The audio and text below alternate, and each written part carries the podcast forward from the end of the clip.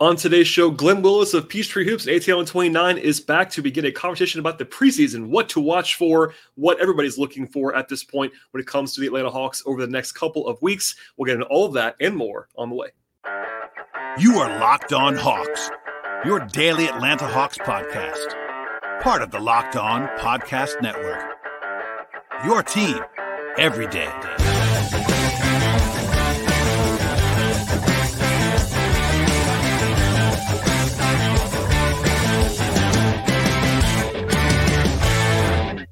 Hello, friends. Welcome to episode 1560 of the Locked On Hawks podcast. I am your host, Brad Rowland, coming to you here on a Wednesday evening into Thursday in the early part of October.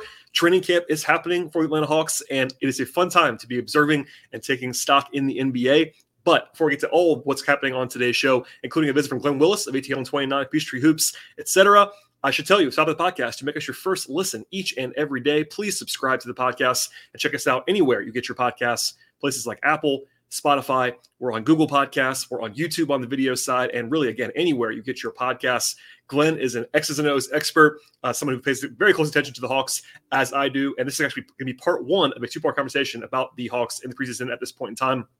If you missed it in recent days, I've done some overrunner stuff with Robby Kalland. I had Ben Ladner on the show last week, a full on media day bonanza on Monday, uh, both my curated thoughts as well as some raw video and audio from Quin Snyder and Landry Fields, etc and uh, play to talk about. We'll have much more coming up in the near future. But with all that said, Glen and I, part one, coming to you right now. I am joined once again by my friend Glen Willis, Peachtree Hoops, ATL 129. Glen, welcome back to the podcast. Hey, Brad. Good to see you. Good to be back and uh, starting to like stretch and kind of limber up a little bit for the, the season that's right upon us. It is uh it is here. I told you before we started recording, I got to spend some time with our mutual friend slash nemesis, I suppose, Kevin Chouinard on Monday at uh, Media Day. Good to see Kevin, and it's it's it's kind of time. Like we're recording this on Wednesday evening. Uh, the Hawks preseason opener is a week from yesterday, so it is it is Tuesday. In fact, we'll probably plug it at the end of the podcast, but Glen is going to be in town. We're going to do a little meet and greet at the game, after the game, I should say, on Tuesday. So if you are happen to be attending the preseason opener in Atlanta, that's a good time to go out. If you want to just meet the great the great Glen Willis, that's probably like on the marquee outside the arena. Um, Kevin and I are trying to get like meet Glen Willis put on the uh, on the side. just to get everybody in there. But no, that, that'll be fun. I'm looking forward to seeing you in person and everybody can come. If yeah. you're already going to the game, come see us. Yeah, and if you're on the fence about going to the game, come, come, come to the game. game. and we'd love to, we'd love to meet you and, and, talk and have some fun and all that stuff. So yeah, that will be fun. Um, other than that, though, that's that, just to plug that is not is not the reason why you're here today. Um, look, I, have been talking like you have all summer long. Not not a ton has changed. Um, it was as we've all discussed, like not the most busy offseason in the world. It wasn't the least busy either. Like we, we still had more to talk about than like teams like the Knicks who like just did nothing for the most part. There were teams that just did nothing. The Hawks were not super duper active, but they made some moves and it's different. And you and I talked a lot about different things. The player capsule series, I keep plugging this all the time, but you and I talked about every player on the roster and honestly, the vast majority of that stuff is still relevant, which is which I'm excited about for people that are like diving back in. I'm sure you've had this uh, experience the last couple days. It feels like some Hawks fans are coming back after the summer, which is fine. I don't I don't blame anybody for not being a, a 365 uh, day a year diehard. But um, with all that said, listen to all that stuff. But Glen, I'll open this up to you. Before we dive into the preseason, did you watch Media Day? I think you did because you you kind of talked about it a little bit on your show. Anything jump out to you from Media Day? Because it's like kind of a a lot of sound and fury signifying nothing kind of day in a lot of ways. But uh, what did you make of anything that you heard on Media Day? Yeah, I, so I caught as much as I could, I, and thankfully, being on the West Coast, I was able to get um, Landry and Quin uh, almost all of that, uh, which was good. I was I still had to multitask, but I, I think I got it all. For I mean, for me, there's just such a stylistic difference in terms of media presence between Quin, you know, and Nate, right? That, that has to be kind of the biggest shift there. And Quin will still talk around things like like all coaches do, right? It's yes. it's it's almost a requirement of the job to be able to kind of answer a question without directly answering the question. But at the same time, if you thread everything Quin said together, he puts his philosophy out there and makes it pretty clear, right? That that what he wants from his team, the principles, the concepts, and all that sort of stuff and that for me that was enjoyable to to hear right? In in terms of just kind of putting it all out there. And and i think he he does it a lot more so than um than your average nba coach. So just talking about whether it's spacing sharing the ball you know what he need, what they need on defense, what some of the challenges are going to be. He talked about not being able to implement really any of his stuff last year, kind of coming up on the fly. He talked about what a difference it'll make to have his coaching staff in place this year, and he did that. Uh, he did that in a way that wasn't derogatory towards the coaching staff he inherited. He's a pro, you know, and so I, you know, I I enjoy trying to read between the lines and trying to connect the dots and things like that. And I felt like I was able to kind of walk away with like, okay, his philosophy is pretty clear. It, I mean, and when you think about his time in Utah, it, it tracks, right?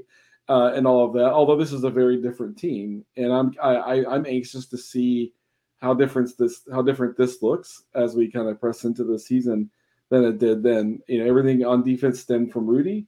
You know, on offense was ball sharing and movement, and and like I think the offensive concepts are going to be almost an exact replica in terms of the points of emphasis and things like that. Now he has a a, a higher usage kind of point guard. He has a more dynamic offensive player, a more versatily dynamic player. Maybe I'll say it that way than he ever had in kind of Utah. And on defense, it's it could be quite different, right? In, in that sense.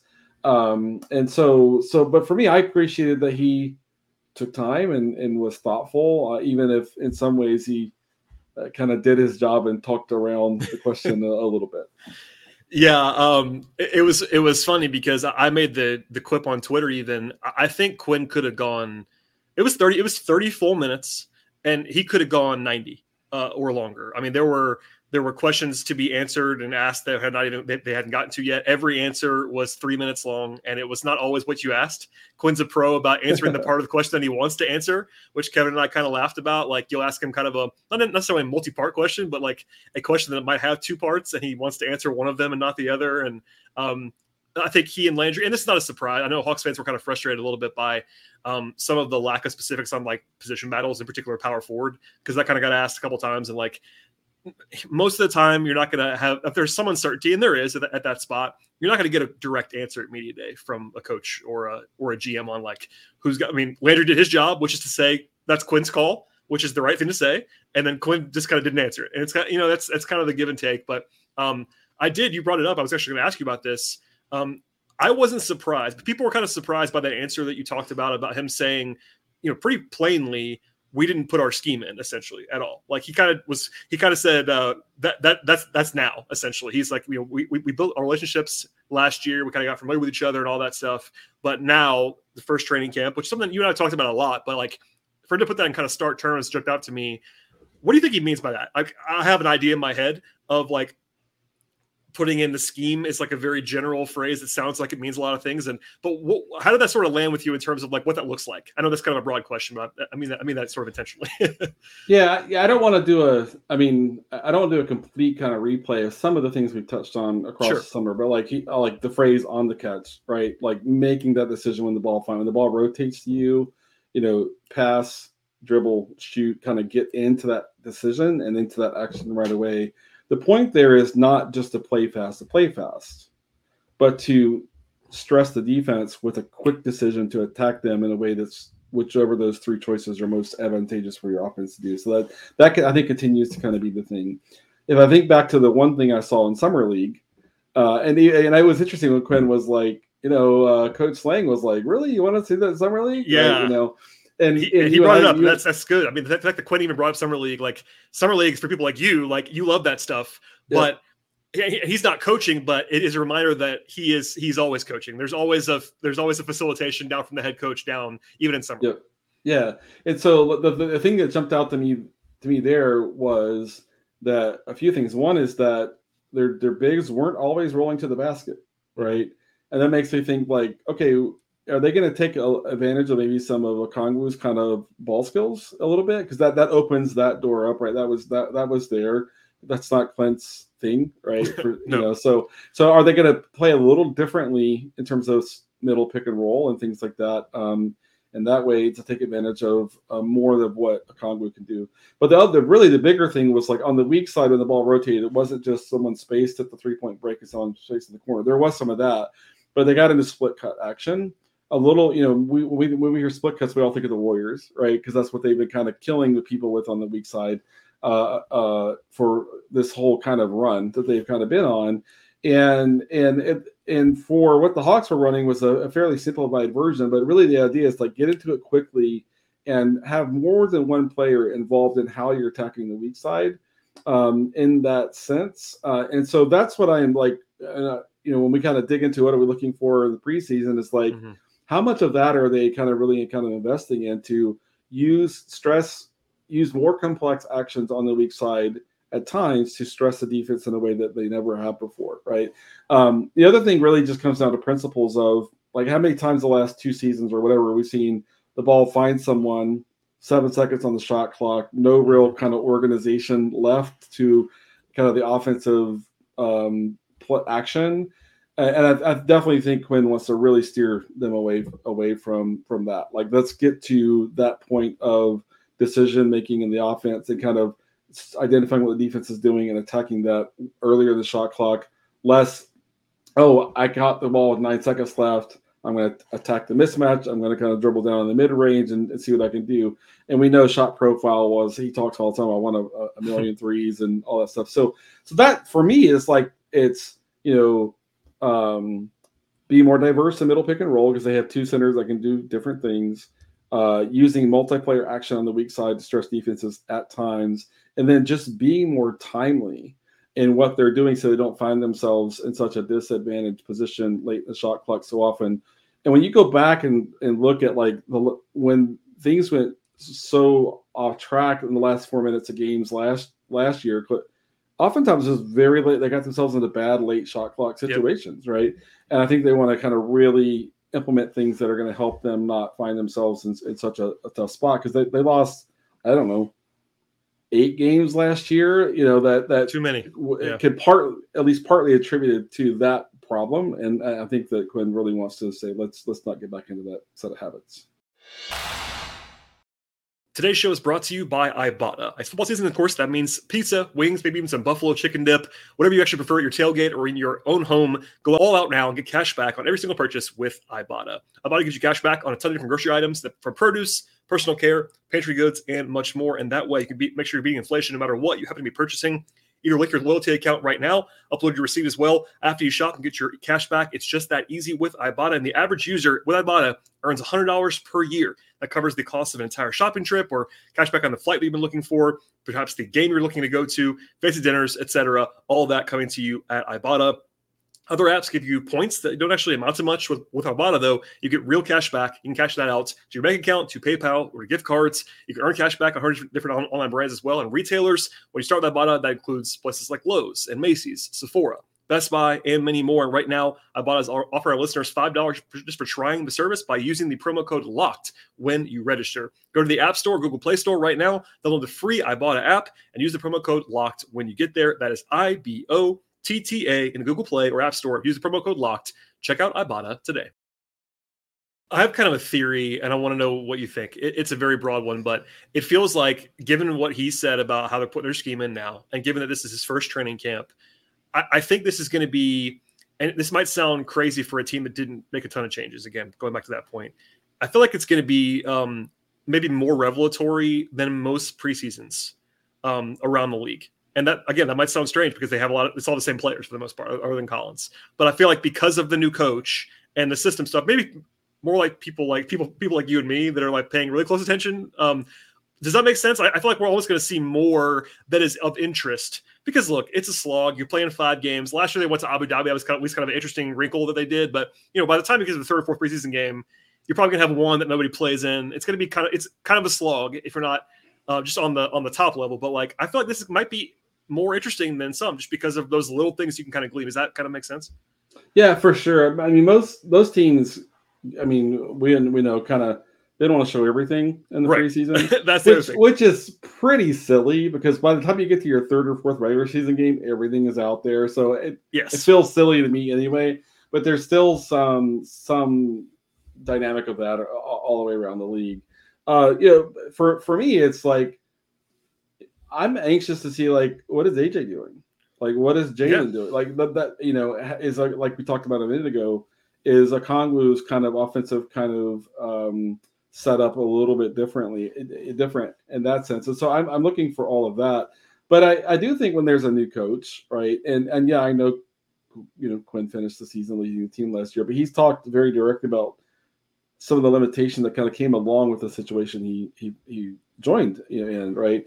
But whether I'm watching the Sixers with Nick Nurse or the Bucks with Adrian Griffin and kind of on and on and on, I do think those teams are um, you know the ones that are most interesting to watch in the preseason um, in, in that sense. And so you know lineups like who's playing together, right? Yep. Uh, positionally, like is Jalen still a four? Like, or is he doing some stuff like more at the three? Um, when he plays Bogey, potentially like Bogey and Bey together, who's in which defensive role, right? And and and so there's a lot to that that I'm I'm kind of anxious to see the way they are shaking that out. I think it will be, uh, you know, just like you said, pretty revealing uh, by preseason standards there, there's there's just also this intriguing balance too that I'm sure I'm going to have to try to walk on the show, and you will with your coverage. Like you don't want to make too definitive of observations about what happens, especially when it comes to lineups, especially when it comes to how guys play. Like there was a lot, there were some hot takes I saw about AJ in summer league, and it's like I get it, but it's still summer league, and he played two games, like that kind of thing. And um, preseason's probably more instructive in some ways, but also it's still going to be a small sample size. You're going to see guys kind of just getting their feet wet in a lot of ways. Um, how deep do they go? Like I, I candidly, I, I sent some feelers out to folks in Utah. I don't really know how Quin, quote unquote, treated the preseason in Utah. You know what I mean? Like some coaches like to see their guys and like play them like relatively normal workloads, and they might like have a, a rest day. But some coaches, like Bud, was not a really press guys a lot in the preseason kind of thing. Um, you know, I'll be interested to see that. I, I actually just candidly don't know. I did I did a little bit of poking around, but I don't want to make assumptions on that just yet. So um, little things. And yeah, positions, it's interesting. I mean, the most glaring stuff, of course, probably the number one easy storyline to consume in the next couple of weeks is the quote unquote battle at the power forward spot. I mean, that's going to be the question that I get and and you get. Um, I think fans are also talking about Clint and Onyeka, but I think that one's going to be more of a surprise if it's not Clint. Um, but yeah, I mean, little things like okay, here's another one for you, Glen. Do we see Quin throw the throw the bone to everybody and and play Onyeka and Clint in the preseason together? does he try it? I, I, don't know if he's going to do it, but does he try right. it once? Uh, that that kind of thing. Like it's a good time to experiment, but at the same time, it could throw you off a scent too if you like almost intentionally if they want to. Right.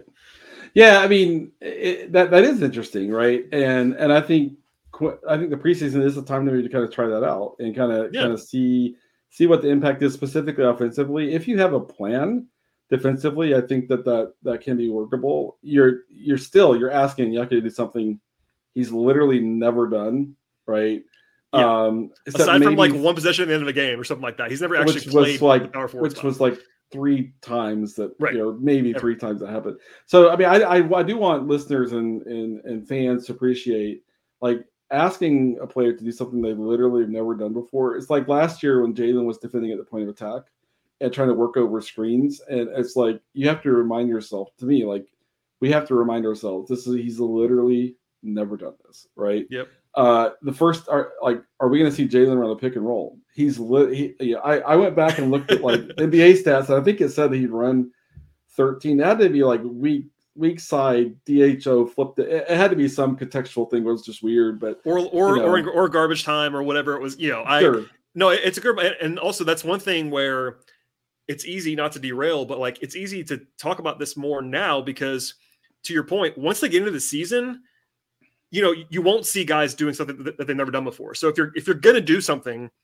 you're gonna use camp. And again, camp is overstayed. It's it's only like five days. Like people think about camp, it's like this like month long. No, they have they have five days together essentially, and then they're playing a game on Tuesday. Now it's a game that doesn't matter, but that's the the heart of training camp is a four or five day process, and like you can't change your entire life in those five days. Now the Hawks have been practicing. No, no, practice is the wrong word. In fact, in fact, they would not want me to say that out loud. The Hawks have been playing together. Guys have been in Atlanta playing together for a while, and that's semi-organized activity. Semi-organized. Coaches can't coach. They could right. be in the building. They can't coach. There, there are rules, and they do get followed. But I mean, they kind of they all pretty much openly talked about it. Like guys have been in town for a few weeks playing almost every day. So there's part of that too. But um, and there's some instruction, like not during, but like if they wanted, for instance, to use your example, if they wanted Jalen to play more at the point of attack defensively, if they wanted Jalen to have the ball in his hands more, they will tell him that ahead of time, and you can get some some not quite the same reps, but you get some reps in in pickup. Um, if they went into the season this year, I'm not saying they're going to, but if they did want to try a Okongwu and Capela, at some point they will do that this week. They will put it in. They will look at it a little bit this week behind closed doors where nobody can see it because I know it seems pretty odd, but some, you can't just throw them out there in a game if they have not practiced. it's like uh, mm-hmm. practice gets overrated in the NBA, as I know you know. They don't they don't practice a lot. It's more like yeah. install stuff. But like right now, they're actually practicing, which is a, a, a key distinction. Yeah, and one of Quin's comments was, "We're going to practice." Like you know, yeah. so uh, well, like okay, are they elevating that some? Can you know? Can, and I don't necessarily like. Does Quin know like how much they practice with Nate? Yeah, you know um, Maybe a little bit. Nate, just ask around. yeah, yeah. I mean, Nate was old school, and like when when something is off track, we're gonna go practice. Like that's the kind of I think the typical. They, they, they, would go long. They would go longer, and some you know coaches for coaches. Uh, docs the practice like is not a practice guy during the season. Like there, there are people, there are coaches that do different things but different teams too. And the Hawks are fairly young. I mean, they're not incredibly young, but they don't have any of these. Well, I guess now they do. Now, now they have Patty and Wes, but before, who, who, who, everyone talks about as if they were 50 at media day, which was amusing to me because they are older guys, but uh, I know it's a, it's a young it's a young team. Let's just say still. It, it, they turned yeah, a, a, little younger and and they're young in some key uh, some key spots oh, yeah. in the in the rotation for sure. I think that's the the really the thing that jumps out at you. Yep. But yeah, yeah. I mean, those are the kind of little kind of nuanced things that that I think is going to be really interesting to to kind of see like what what do they throw out there.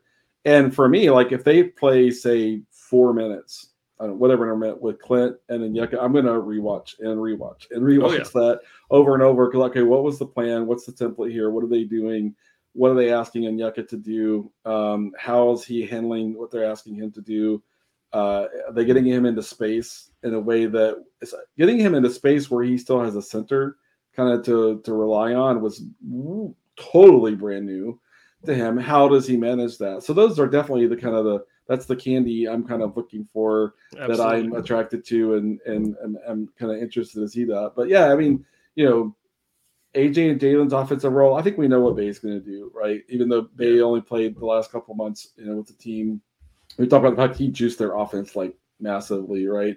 And then so Jalen, AJ, and then Onyeka's offensive are they are they deployed differently, right? In that way, and then I mean the other sense is I mean, some of what Quin has in mind, like, is not the most natural thing for Dejounte and DeAndre, right? Like, mm-hmm. they're a little more methodical, they're a little more deliberate. Maybe I'm underselling it using saying a little more in, in a way, but that you know, but they like to kind of see the reaction to the ball swinging to them and then attacking. And Quinn's like on the catch, on the catch, on the catch.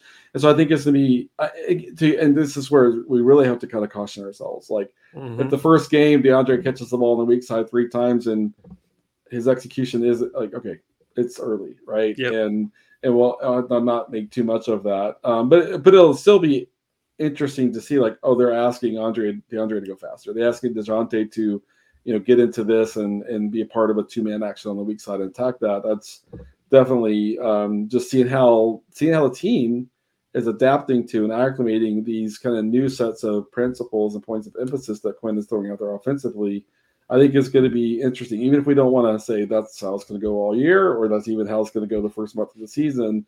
But just to see, you know, how it looks at this point in time is still to me interesting. I won't make you do a whole thing on this necessarily, but I do want to know. We talked about a little bit already, but is there anything that like is like clearly at the top of your list in terms of things you're looking for? It could be it could be schematic, it could be positional, it could be player specific, something you already mentioned. I don't know, like or, or it could just be broadly like, hey, I, I want to know what Quin's going to run because I'm glad you, you made the point earlier about this is gonna this is more for the audience than you, obviously, but every NBA team kind of knows everybody else's sets. Like it's not like football where there's like this closely guarded, like you have you have these plays that you're gonna that you're gonna like really hide from everybody else. Once everybody runs everything, like opposing defenses are calling out your plays like as yep. they happen. If you ever see, yep. if you ever sit courtside in an NBA game, if, if there's a smart defender, if I don't know, pick pick a guy, they're calling out every single set that the other team is running. It is yeah, Ron, there are no there are no secrets. Yeah, yeah Rondo's famous for that. Draymond's famous for that. Pat Bev's yes. famous. There, there there are others, um, but that but that's where in the NBA it's not so much what you're running. What you're running matters. You have to yes. your offensive scheme and actions have to feature your best offensive talent and skills and, and personnel and all that sort of stuff. but how you run it like really matters, right? And your and you your get- options, like and, and your secondary is off of everything else Totally. and all that stuff. Yeah. Yeah, which means like everybody's paying attention. Like, oh, everybody's loading up on Trey, and there's not, you know, four other guys. Just how, how does Trey deal with this double team and just kind of, you know, spacing the floor, but more so like, how do we help Trey? Like, what is our, and that's just not like on the fly. What are we going to, no, this is what we do when this defensive team hedges, traps, loads up, whatever that might be. And, and, and that's where I think Quin's, Quin's uh, approach and the way he talks about wanting his opposite team to play is pretty pretty vastly different. Like Nate was, you know, from his era was like move the ball and you should have a mismatch, right? And attack the mismatch. And Yep. you know, if we want to talk about analytics, whatever, like that's that's ISO and mid range and all that sort of stuff. There's a there's still a place for that, you know, to, Yes. today for the players who are awesome at that, right? Um, but that's not what you want to kind of lean on. Is like that's your one B on every kind of play, and so that's going to be really interesting to see. Um, but yeah, yeah, defenses basically call out your plays, and to me, it's exactly what you said. Is if, when the defense does this against whether it's uh, you know pistol action or whatever you want to call it, or you know uh, floppy action or whatever. Okay, when they decide how they're going to try to defend this, how do we react to what the defense is presenting to us, and can we see it as a collective unit and attack it right away, or as has I think too often kind of been the trend, are we going to watch Trey like for the first eight seconds of the shot clock Mhm. and see kind of how he wants to deal with this? They got to as as great as Trey is as an individual kind of creator, uh, they're still going to limit themselves, especially during important stretches late in games, if they're kind of watching Trey try to kind of figure out how he wants to attack that. That's not at all a dig at Trey, right? Um, it's just kind of I think a shift philosophically that we'll that we'll see here is this is what we are going to do when Trey sees A or B or C, and and you know how aggressive will defenses be in the preseason? Like how much opportunity will the Hawks have to like? it- It's it's hard. It's so hard to know, right? Um, but hopefully we'll get some some some view there. It's it's funny as you were talking about what did Quin do in the preseason? Like I don't know why I remember this, but I, I watched. I, I don't know, probably I don't know eight years ago. Like the Jazz played. I don't remember they were playing at the beginning of the season, and like both teams were playing like the fastest offensive pace I'd ever seen. And I and it, I was like, are these did these coaches agree to like just get as many reps? Like, as, yeah, exactly. Let's get as many reps as we can. You know, um, which was it was just kind of weird because I think at, at halftime that game was like eighty to eighty or you know or something like that. But uh, but I don't that that's the one of how many like I don't know fifty preseason Well- games that, that jumps out at me. But it, it's it's funny. It is, and it, it's a reminder like the results truly don't matter, which I think people understand, but they really they, guys want to win always, but they they don't they actually don't care in the preseason, like truly don't care. Um, They want to play well. They want to play well, exactly. Right. Um, because you know, and again, nobody's going to play even if the, even for teams that push hard, quote unquote. Trey's not playing 38 minutes in a preseason game. Like that's that's not going to happen. Like you might play 28 minutes or something like that. But like there's going to be time where and they're going to go deep in the games. Maybe you do one dress rehearsal where you only play 10 or play 11 or whatever. But most of the time you're going to see your your rookies and whatever else at some point in the game and all that stuff. Um, it is also a reminder that what you said about the pace. Um, everybody's fresh in the preseason, so like inherently, and this happens, this happens during the 82 game slog as well. Early in the year, pace is at its highest because guys are fresh and nobody's well, not not nobody's hurt, but most guys are close to 100 percent, and you know energy's high and all that stuff, and you're running around. As soon as you get a couple back to backs, and it starts to slow down a little bit, and slow down, slow down, and slow down, and slow down. And it's it's kind of what it is. Um, I, I do Yeah, want to ask you the- some. Go ahead. Yeah, like the, the only other thing is, I mean, I'm anxious to see how, how much are Trey and Dejounte playing together versus are they still like heavily staggered? If they're Uh-huh. playing together, what does that look like? I think it'll look different, you know, than what we saw last year. If they're not staggering, like is like does Kobe play a ton in the preseason? Does he Did, did you hear? Did, so um, I, I think you heard it. Did you? Did you hear? I asked Landry, not Quin. I, I asked Landry about kind of like Patty's role in particular because he talked about Patty, and you know, look, and Landry did say he played. He could play both spots, but he kind of leaned to Patty at the two. And when he said that, like it's objectively kind of true. The way that Patty's played is more of an offensive shooting guard For in some sure. ways. for sure. But if he's not their plan as the third point guard, they don't have a third point guard. I mean, Kobe Right. Bufkin, they've acknowledged that they would like Kobe to be able to play point guard in the future. Yeah. Yep. But he's never speaking of guys who who've never done that before. Summer league, and they've been, um, I think, to their credit, they've kind of given him a little bit of cover with saying repeatedly he'd not done that before. But summer league didn't go that well at point guard for him. He'd never done it before. It's his first time. And then Yeah. behind them, uh, he mentioned Kobe. He mentioned Trent Forrest, who's a guy who can't really run an offense. Like I, lo- I like Trent Forrest quite a bit. Trent's an offense, a, a defensive point guard. He's great defensively at the point of attack, but he can't really run your stuff. So like, that's if they're not going to stagger. And honestly, it felt like him almost announcing we're still going to stagger.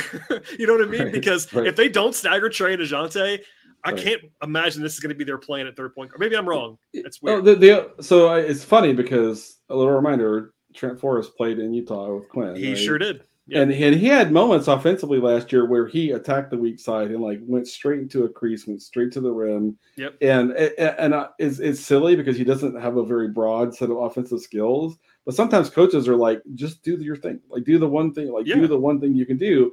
And I thought in those moments, right, can you scale that? Like that's he makes the right hard. play. He makes the right play. I Right. mean, I, when, when he played, I remember you talking, talking to you about this. Like they like what Trent did, but what Trent was asked to do was not play point guard. Like Trent was Right. almost he was playing a secondary role, which is fine. And like Right. there's a value there's value to that, but it goes back to the same thing. If like are, are you going to play Trent and Patty together, and that's the way you're going to do it? I don't know. Right. Like it's Or, like again, or we're, we're, way- we're way down the line here, Yeah, but it's I know. Well, the, the only other interesting kind of wrinkle to me, I have no idea what Quin thinks about this, is I mean, Bogey can unlock a lot of different kind of stuff. Bogey can run your offense, right? And It's he's gonna been be different before. than- it's happened Right. before. Yeah. He does that in international play a ton, right? And and so he has the capability of running a pick and roll. It's a different looking and different uh kind of there a different feel to it, a different kind of style of pick and roll. Oh yeah. He can do that. He can pass the basketball. He's as smart as any player in the league. Right? He knows what he's doing. And so, if you want to shift away from such a heavy stagger, like you could get away with again. You want to be. I think you want to be careful what kind of defensive line that you throw it out against. But Right. Bogey plus AJ plus Bey plus Jalen has nice ball handling and pass. You know, and so that, I'm like, I, I'm not saying like, oh, this is a great plan. I'm just saying it's an option, right? It, it is. It wanna- and especially if in the preseason the idea is like, no, I want Dejounte and Trey getting as many minutes together Right. because what we're asking them to do together is very different. Thus, oh, then those- it's not an issue those- at all. yeah, those those together reps are way more important than the separate. The separate reps, like, okay, that's that's those together reps. If they're you know, really changing the approach, then Quin may be like, no, I want all their minutes to be together in the preseason, right? Yeah. Because that that that's that's That- and that makes sense, and. Yeah, and I'm glad you said that because I I should have pointed that out too. In the preseason, which is what we're talking about mostly right now, like that would make a ton of sense. I, I'd like to see them play together, maybe not all the time, but most of the time that they're playing. Yep. Um, because the results when they were off the court don't really matter as much. It's probably I'm really I'm thinking about when the lights come on, and you got to fill those 12 to 16 minutes without Trey, and like you know they, they've not built this they've still built this roster as if they're going to stagger is what i would say now they, they may not do it but the way they built this team right now i think is a, a, pretty clear announcement like we're going to stagger because like they could have gone out and got a boring backup point guard and they didn't they didn't do that i mean they traded for patty but patty again is more of a combo and they know that and they talked about it Yeah. so uh, and he's a vet and all that stuff and Yeah. there's value to having patty mills like i think he's a valuable player but that's not the guy you want if you weren't going to stagger is what i think And and and in San Antonio, Patty played off of Tony Parker some. Yep. He played off of Manu a lot. Like where Manu was really kind of functioning as, you know, the, the point guard on the second unit or whatever that was. So Patty can do kind of kind of whatever. He's probably not right for like a lot of heavy like actual point guard usage at this point in time. Right. But you know, probably his best skill offensively is when the ball finds him on the weak side. He does the right thing every single time. And that's what Quin, I think, is really kind of, kind of looking for right now. So even if that's just like, hey, Patty's going to be in our rotation through the end of the 2023 or whatever that is, and then we're going to see how Kobe's doing and maybe start shifting some opportunity there. I mean, it's you know, and same with same with Wes Matthews in terms of like a responsible adult, you know, Oh, that yeah. can kind of do the right things on both ends. That's I think that's that's helpful in in that sense. I, I think both those guys will just kind of help settle, help everyone kind of settle into what, what needs to be done. I, I think that in that way they're both kind of valuable presences. All right, that is all for part one of two with Glen Willis of ATL 129 and Peachtree Hoops. Stay tuned. Part two should be available in your podcast feed of choice right now. And go ahead and subscribe to the podcast anywhere you get your shows in audio or video form. Subscribe to the podcast, of course, but also follow the show on Twitter slash X at Locked On Hawks. Follow me on Twitter at BT Rowland. Stay tuned, and we'll see you all next time.